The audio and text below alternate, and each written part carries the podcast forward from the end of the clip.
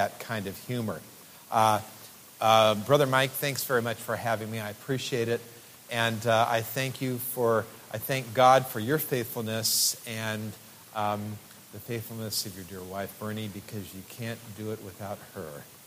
And uh, boy, that's the, that's the way it is. I know I could not have served without the support of my first wife, who was sick for uh, over 37 years and just uh, terrible health. Um, MS and about 20 other things going wrong with her. And uh, the Lord uh, took her home, and uh, um, I had had a heart for the mission field uh, for some time, especially after my second missions trip in 2019. I work in two Christian schools. one is largely Vietnamese, and the other is largely Filipino. And uh, the pastor of the Filipino church, Rudy Abrat, asked me in the fall of 2017, Brother Steve, Brother Lavins, would you like to go on a missions trip? Well, of course, I would like to go on a missions trip. And then I went back again the next year in 2019. And it was then that God laid on my heart I could spend the rest of my life in Southeast Asia because we went to the Philippines and Vietnam. So I've been to the Philippines four times, Vietnam twice, and many, many opportunities uh, to go to churches, schools, community outreaches, uh, you name it. And the laborers truly are few. Uh, all God wants is a willing heart willing body, and He'll find plenty for you to do, whether it's here or abroad. So I had the mission field uh, on my heart for some time, but I didn't really share it with my first wife because she, uh, she had enough to deal with. But uh, the night that she went home to heaven, uh, God said, Now you can go. And so my plan was great, I'll just get a little apartment in the Philippines and uh, go wherever God leads me in the Philippines and Southeast Asia. And uh, and I, I, I, told God I didn't want to remarry because I had spent 37 years taking care of a disabled wife, a, a sick and then eventually disabled wife. I, and if you understand, I was just exhausted. I was tired. I worked three jobs um, plus uh, caring for my wife. My daughter lived at home most of this time, but she got married with the, it was the year that Debbie went to heaven. And um, uh, God said, Since when do you start telling me what you're going to do? And it took me about a half second to respond to the Holy Spirit and simply said, You're right, as usual. And, uh, but I did not get online and start looking for a wife. Okay, so here we go. I, spent, I didn't spend three hours that night going online, online to Christian fellowship groups looking for a wife. I did not do that. Um, I just surrendered. Then a few months later, there is a uh, wonderful veteran missionary. Um, he's been all around the world, and he is, uh, he's known me for a long time. And he saw me after our missions uh, conference service in the morning, and he had his second wife.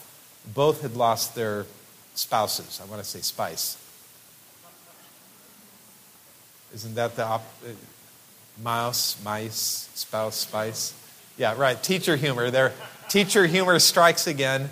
Uh, and uh, anyway, he, uh, he, he got this smile on his face, and he was uh, probably about 88 at the time. And he's still traveling the world with his second wife. But he said, Steve, you need to remarry. And, um, and uh, he said, marry somebody young. And uh, I, I was just polite, you know, respect to the elder missionary. Still didn't look for anybody. Uh, the Lord, and I'm really slow and shy. So the Lord threw Jezza and me together, and she has a tremendous heart uh, for the gospel, for the Lord, for the word, for others. And she's already been a tremendous help uh, on my February and July trips. And we're looking forward to another trip leaving. I'm leaving December 29th, be gone a month. Uh, that way I miss minimal school days and then, uh, but we're all point, we're pointing to being uh, full time during the summer. I want, I'd, I'd, like to be out of my apartment by the end of July, is what I'd like to do. Uh, it's interesting. Uh, when I've gone on the, uh, on the mission trips, I haven't really experienced culture shock.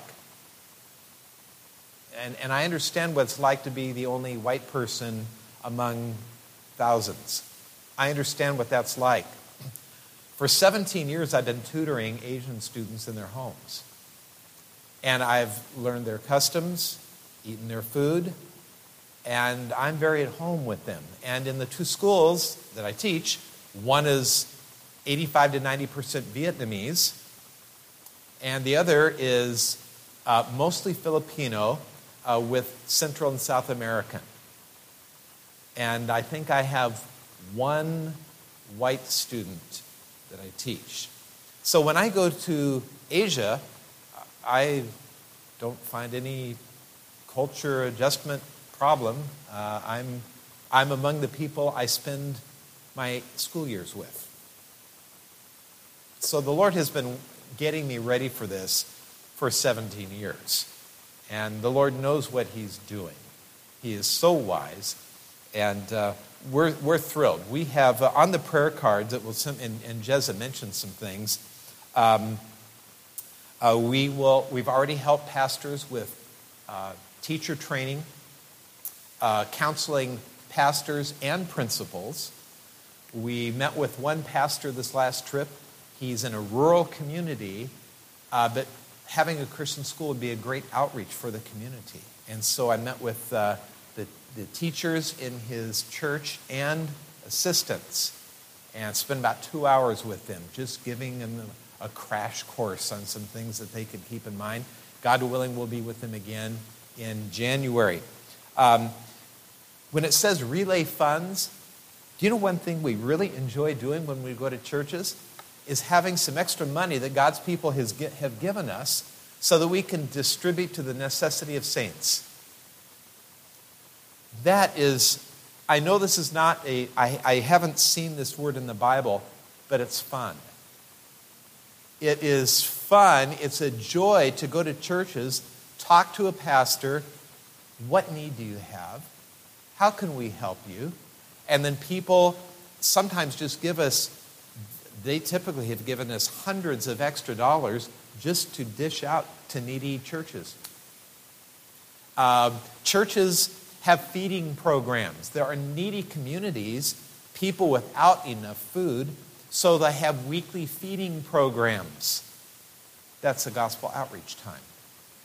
Yes, we have food for you, but guess what? We now we have more than just physical food for you. We have spiritual food. So sometimes the pastor will say, any money you have, we'll take for our feeding, our, our outreach program. So we do that. Um, yes, we have our usual expenses, but we love going to churches and saying, oh, you don't have any fans here.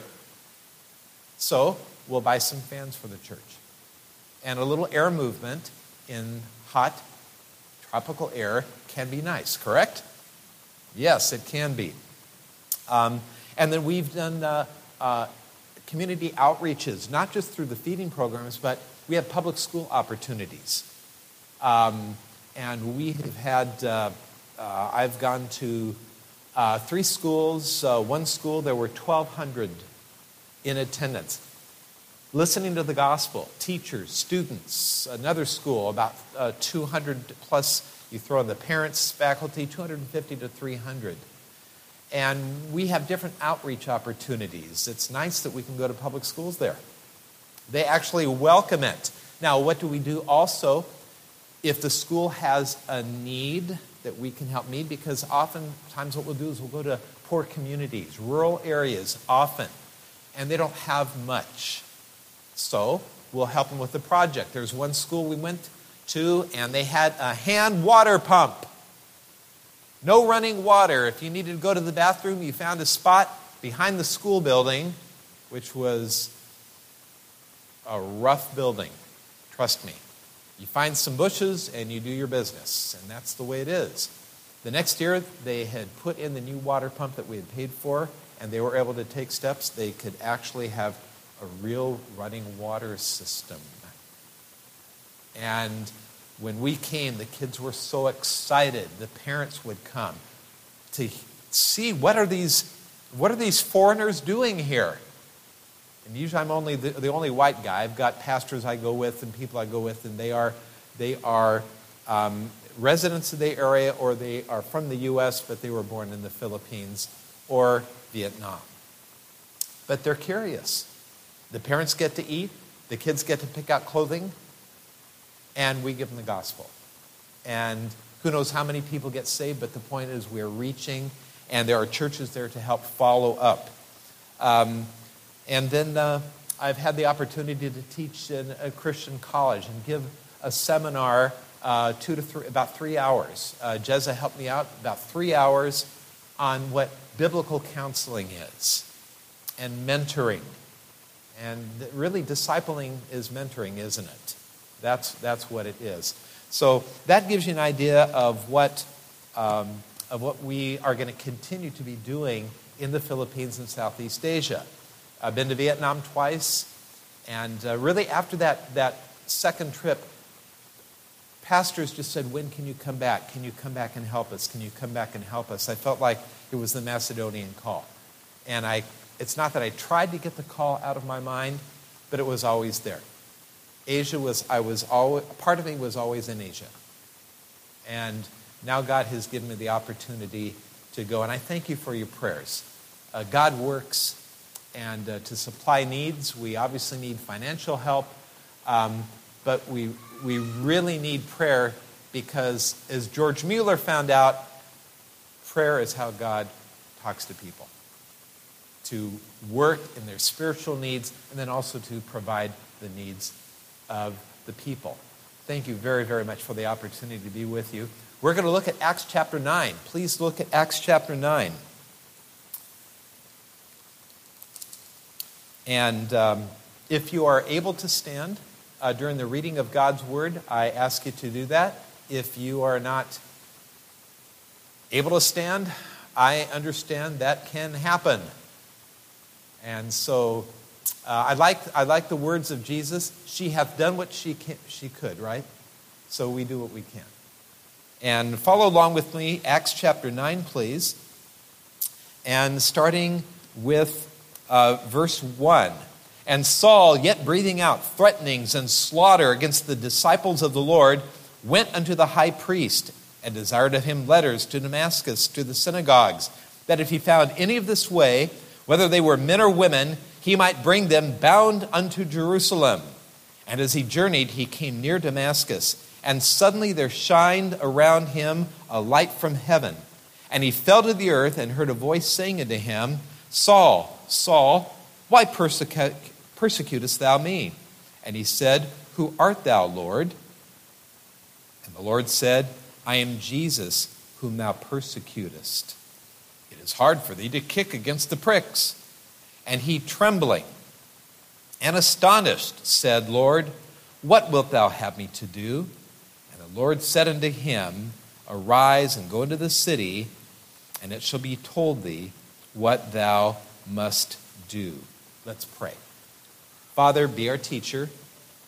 The Holy Spirit inspired this book. We ask that the Holy Spirit would guide us into all truth. Please anoint my heart, my mind, and my mouth as I speak. Anoint all of our hearts as we listen. Conform us more to the image of Christ, we ask. If anyone here doesn't know Jesus, we pray that today would be the day he would become that person's Savior. And may you have more and more the preeminence in our lives. We pray in Jesus' name. Amen. Please be seated. Now, I know there are different kinds of people. They learn different ways. I am a teacher, I'm an educator. I have been a principal, administrator for many, many years. I've been in the Lord's work 45 years, celebrating my 45th year, full year in, um, in January. And I know people learn different ways. Some of you love to have highly structured notes. So I'm going to give you highly structured notes. Some of you don't care. You just listen, and that's fine. Um, some people go through a buffet and they have structure. I'm going to go to the salads first, do this, this, and you, you group all your foods. Some of you just, it doesn't matter. You, you just go to eat. So some of you are here just to eat and be fed, and to become more and more like Jesus, the dump it all in one plate method. Some are here to grow in the Lord Jesus Christ with a very structured approach. So I will give you a structured outline. Are you all ready? Okay. Pens ready, paper out, uh, phones, whatever you use. All right. I can't get the teacher out of me. That is who I am. Um, well, first of all, let's notice that Saul stopped. That is Roman numeral one. He stopped. He fell to the earth. I'd say that's stopping. And he was on his way to do what he thought was God's will, and a light shone from heaven, and he stopped. You know what you and I, need to do? We need to stop. Every day we need to take some time to stop. Saul did not continue as if nothing had happened. We must not continue as, no, as if nothing has happened in our lives. Does God have power to over, overpower us to gain our attention? Can He do that? Yes. And we have all learned the first time, never having to be taught again okay, Lord, you don't have to hit me hard again. Okay. Uh, it takes a few times. Uh, have you ever done this? God, you don't have to hit me quite so hard, and then there's this pause. Yes, you did. We have a great step of faith, and then what happens? We slip, don't we? We do. So God can overpower us if He wants, but it sure is a lot easier if we don't have to go through the overpower stage and we can just listen to Him. Have we graduated to being aware of His still small voice? Now, God can thunder if He wants, and there can be a mighty storm that gets our attention. But are we at the place where we can listen in the cave and listen to that quiet voice as God is trying to lead us? Now, under Roman numeral 1, we have capital A. We must arrest our actions. Arrest means to stop. We must arrest our actions.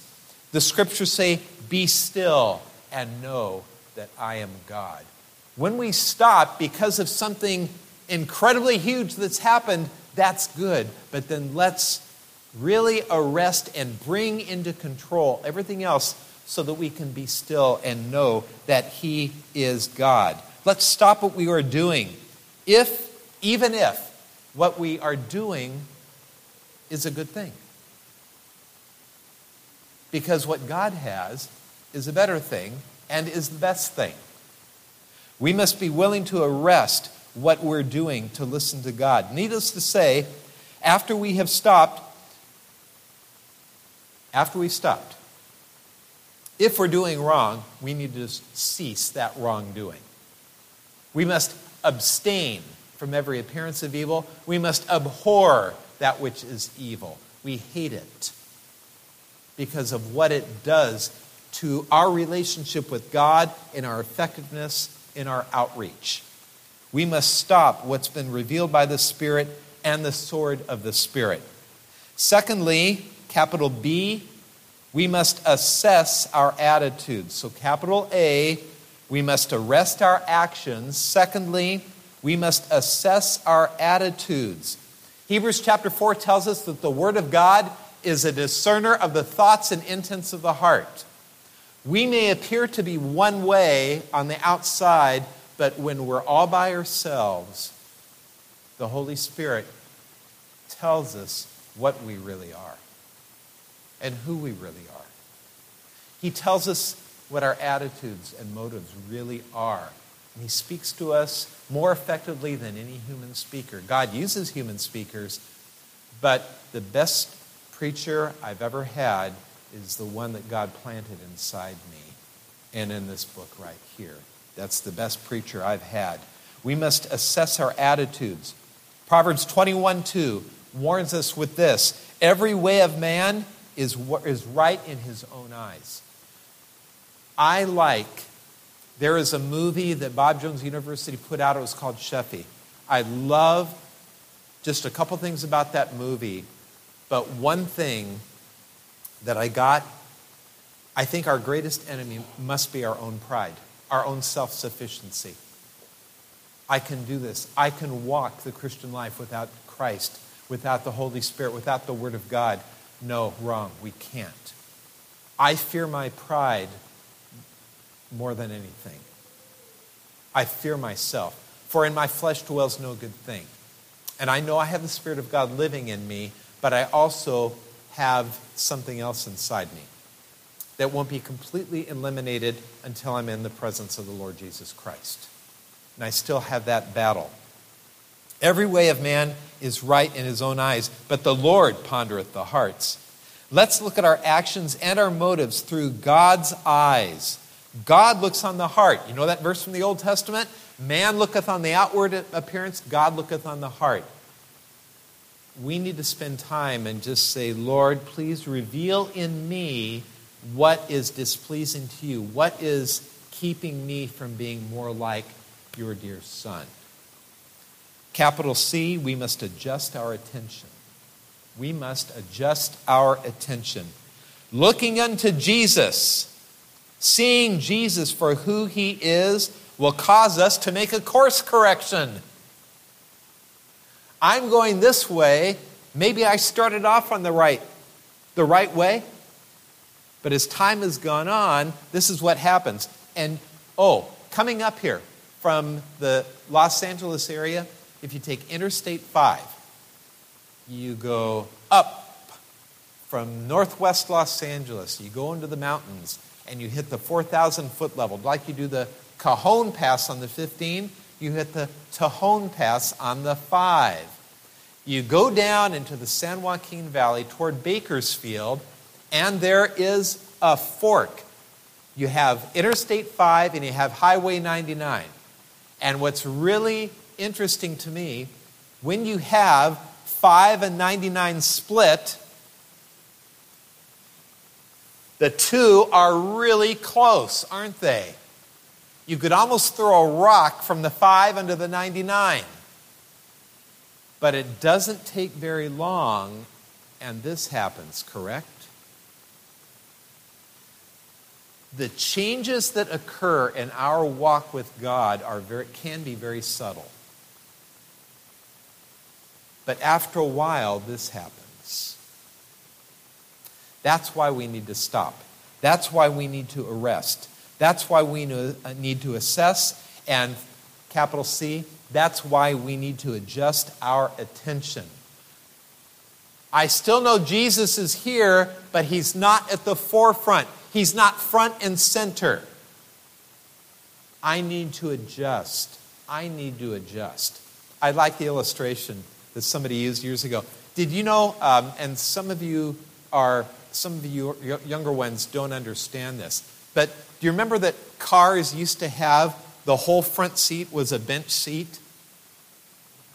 And what was really cool is she could sit right next to you as you drove. Yeah, that was really, really cool. Anyway, what happened is that this couple had been together for a while, and they'd been married a while, and um, and she was saying to her husband, "Honey, do you remember when we were younger that we used to sit right next to each other and drive. And wasn't that wonderful? And he looks at her and says, Honey, it was, but I haven't moved. Ooh. The driver hasn't moved. You know who's moved? I have. Now, I'm still along for the ride, but I don't have that closeness that I used to have. Oh my. That happens to us, doesn't it? We're still in the car going the right direction. We're here in church. I'm in the car. I'm going the right direction, right? That's good. I'm here. And God is driving. Yes, He is. But what happened to the closeness? See, you and I can be doing and even appear to be going in the right direction. Uh, I've served the Lord for a long time. Does that mean that that whole time I've always been intimately close with my Redeemer? Well, of course, Brother Labins. True confession. No. Did, was I still reading my Bible? Yes. Was I still praying? Yes. But I did was I was I sitting next to the driver or was I in the back seat or on the front row even just not as close as I used to have been? Happens to all of us. It's like that couple. And God says, I haven't moved. God hasn't moved. You and I move. Maybe someone here today, you've moved. You know what God is waiting for? He's waiting for you to slide back. Okay, this is better. It's so much better that when, when you are just next to Him, that intimate relationship is what He wants. Now, uh, first of all, He stopped. Uh, secondly, in order, then he saw. This is Roman numeral 2. Roman numeral 2, he saw. What did he see? A light from heaven. Now, what does light do? Light scatters darkness and makes the way clear. Uh, I know that there is a great preacher of the past, and uh, he said that perhaps the most important light in the house is not that beautiful light over your dining room table. Oh, isn't that beautiful? We bought, you say, Pastor, we bought a new chandelier to go over our dining room table. It's love it. It's lovely. And Pastor and his wife come, they, they come say, Oh, it is. It's wonderful. You have them over and you have a snack, and this is beautiful. But you know, that great preacher of the past said that he's arguing that the most important light in the house is not the beautiful chandelier over the dining room table, it's that little light in the hallway that shines all night to lead you safely to the bathroom. That's the most important light in the house.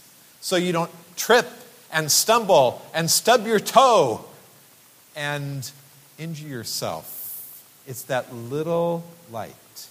You know, those, those tiny light. it's like a Christmas the Christmas bulb light that used to be on the outside, those little things, just a little light. That's the most important light in the house. That one. It keeps us from injury, it shows us the right path. That is what light does. It makes the way clear. Saul humbled himself to the light and the voice coming from the light, who was the true light himself. What does John chapter 1, 4 through 9 say? In him was life and the life was the light of men. And the light shineth in darkness, and the darkness comprehendeth it not. There was a man sent from God whose name was John. The same came for a witness, to bear witness of the light, that all men through him might believe. He was not that light, but was sent to bear witness of that light. John 1 9 says, That was the true light, which lighteth every man that cometh into the world. That's what Jesus was trying to do to Saul at that time. There could be someone here who's been attending for a long time, but you don't really know Jesus. And the Holy Spirit's been seeking, speaking to you, and you're chicken. You're afraid because of what people might think. You know something? If you've been attending for a while and you have been convicted that you're not really born again, and you let Pastor Rogers know that you're not born again, do you know what the people of Faith Baptist Tabernacle will not do? Well, I thought I thought that was the case. I knew there was something wrong. Do you know what? Do you know what people are going to do? They are going to say, "Glory to God. This is wonderful." Because perhaps one of the hardest places for a person to get born again is in a church when the person has just spent a lot of time in church has become comfortable and accustomed, but not aware of what the real spiritual need is inside. And then the Holy Spirit speaks and gets hold of that person. I'm thinking of a lady who was in, had been in church for years and years and years. And it wasn't until she was years into church she realized she wasn't really born again. And she got saved. God totally changed her life. There's a man I know, he was actually in Christian work on a church staff. But he wasn't happy. Came from a preacher's home, serving in a Christian college. And then he realized, I'm not born again. He got born again. Now he has real life. And he's serving God from the heart, not from this. So I don't know what your need is. But when you have the light of the world inside, if you don't know Jesus, he is the light of the world. He scatters that darkness, eliminates the darkness. When you are in the presence of the bright light, there is no darkness. Now, Christians, when we stray from the light, then darkness starts to become evident, doesn't it? Because we're farther away from the light. But when we are in the direct presence of God Himself, we have joy, we have peace, we have security, we have confidence that we are on the right track. When we are walking step by step with the Savior, we can't go wrong. You may think that things are going wrong. You don't need to be afraid of that. In the story Pilgrim's Progress, Pilgrim is on his way and he sees a lion. I'm afraid. The lion. And you know, the messenger of God says, Please look carefully. If you stay on the path, no harm will come to you because the lion is chained and he cannot reach you as long as you stay on the path. What seems to be danger, wrong, whatever you want to call it, when you are walking with Jesus Christ, you're never on the wrong path. You're always safe in his arms and in his care. Capital A under he saw, we must allow him preeminence. We must allow him preeminence. Jesus only. Colossians 1:18 says, "He is the head of the body, the church, which is the beginning, the firstborn from the dead, that in all things he might have the preeminence." No, not one among many, one among one. That's it. Jesus only.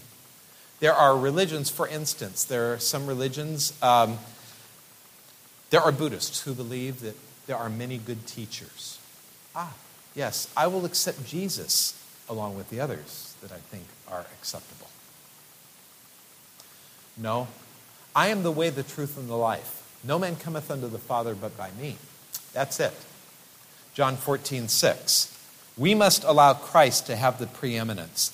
Secondly, capital B, we must affix his position. The word Lord is what we find in Acts chapter 9. And Luke 6:46 says, "And why call ye me Lord, Lord, and do not the things which I say?" Yes, Lord, as we pray. And does the Holy Spirit ever tap you on the shoulder like he does me? What does Lord really mean? What does Master really mean? Am I really your Lord? Well, yes, Lord. Then why aren't you, why aren't you doing what I say? Now, you understand that when I speak to you, I'm speaking to myself. I'm simply sharing with you the sermon that God has already preached to me, correct? Isn't that the way it works, Pastor? Right. We, it's one on one. We get the we get the message from the Holy Spirit, and then after we've been convicted, we share the sermon that we've already heard from the Lord. And that's, in case you don't know, that's the way it is with pastors. It's not like we're looking down. No, no. Oh, yes, Lord. Now I'm going to share the message that you've shared with me. That's really what happens. That's a little. It's a professional secret, but now you know. That's how it works. Matthew 6:24, no man can serve two masters. We are fixing his position as Lord. We've seen light. We know it's Jesus. And now we're affixing his position as master. We cannot serve God and mammon. Um, we find also, if it seem evil unto you to serve the Lord, choose you this day whom you will serve. Joshua 24 15.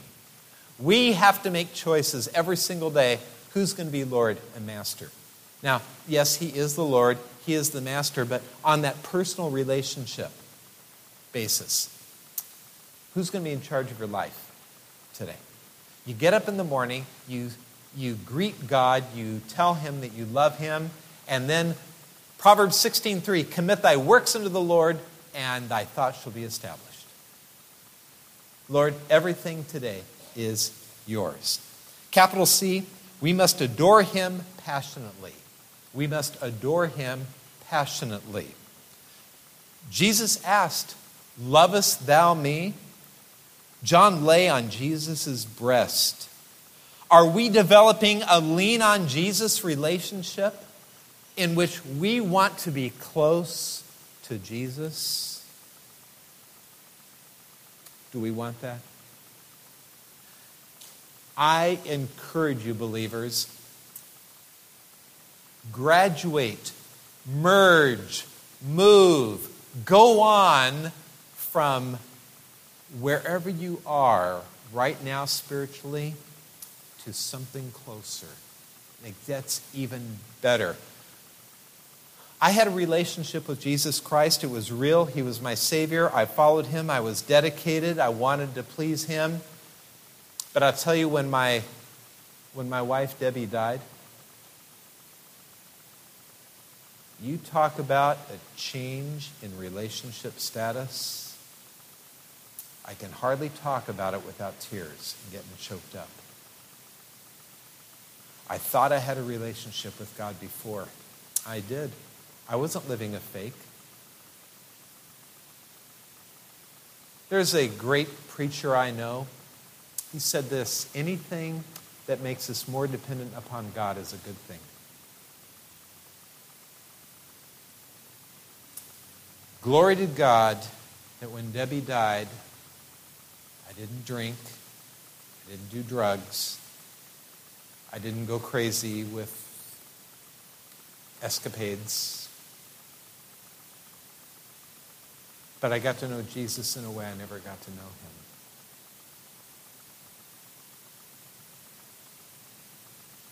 He was my ultimate therapist, psychiatrist. I don't mean that in any rude way to God, okay? I don't. In fact, I give him all the credit for being the very best that you could find anywhere. He's the one who brought me through. But I just, I encourage you, take those steps to get closer and closer and adore him passionately. Is he becoming all we need? Is he our all in all? Are we cheating on Jesus emotionally? We're okay on the outside, but you know, inside we're we have loves for other things. Then we're cheating on God, aren't we? We are. And we see that in the New Testament and the Old Testament. Roman numeral 3. He surrendered. He surrendered. He said, Lord, what wilt thou have me to do? Even Jesus prayed, Not my will, but thine. He said, If it's possible, is there another way? Well, Jesus knew all this, but he was showing us that he was hurting for us. He became, he was God, God in the flesh, and he allowed himself to suffer weaknesses of the flesh in order to redeem us. That song says, I surrender all. Hmm. All. What do we say when it comes to Romans 3:23? For all have sinned and we say, "Okay everybody, what does all mean?" All. Now let's apply it to ourselves where it really hurts. I surrender all. So the word all means all when we're leading someone to the Lord, but does all also mean all when we are talking about our surrender to all means all. Have thine own way, Lord. Have thine own way. Thou art the potter, I am the clay. Mold me, make me after thy will, while I'm waiting, yielded and still. Take my will.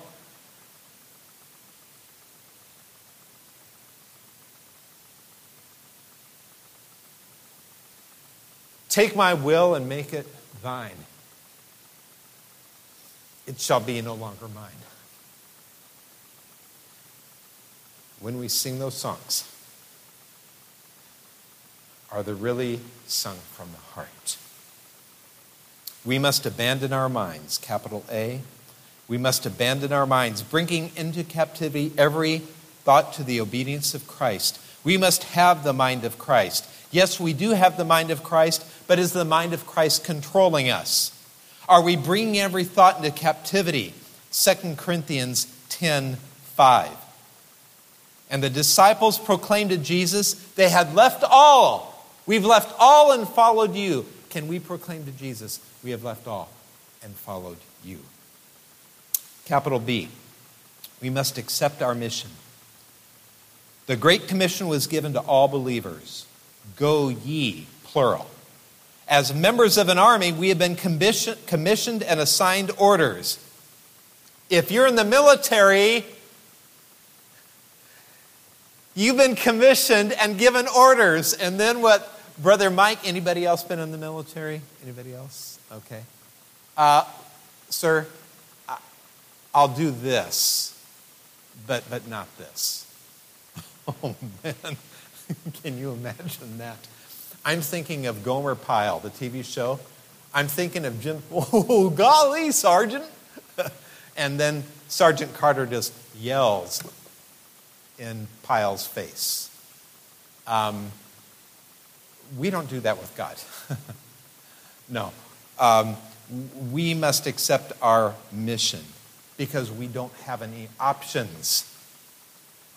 A person who is dead as we are as believers, doesn't have a will to say, uh, I'm not going to do this. No.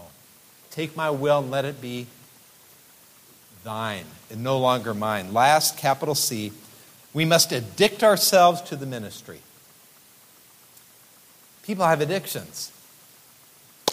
How much, what an addiction to be so in love with God and so captivated by Him that we just can't go a day without whatever ministry you have. It doesn't matter.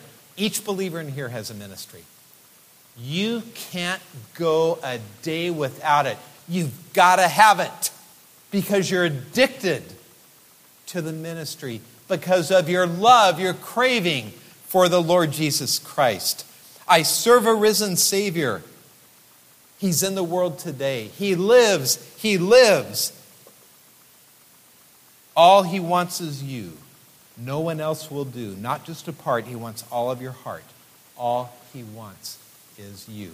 Saved, unsaved, knowing Jesus is Savior, not doing, knowing Jesus is Savior, all he wants is you.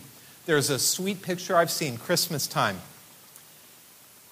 Someone goes to Jesus and said, It's Christmas time. I don't have anything I can give to you. All I have is this. And the child is giving his heart to the Savior. And the Savior says, That's all I ever wanted anyway, is our hearts. Saul saw a light. The light changed Saul. What has the light done for you? Jesus said he is the light of the world. For those who know Jesus is the light, are you walking in the light? Are you hiding your light under a bushel, or are you letting your light so shine that others may glorify your Father?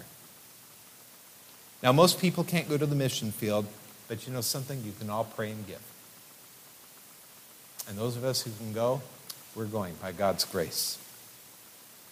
If you don't have a personal relationship with Jesus Christ, he is waiting to lead you from your darkness and emptiness to light and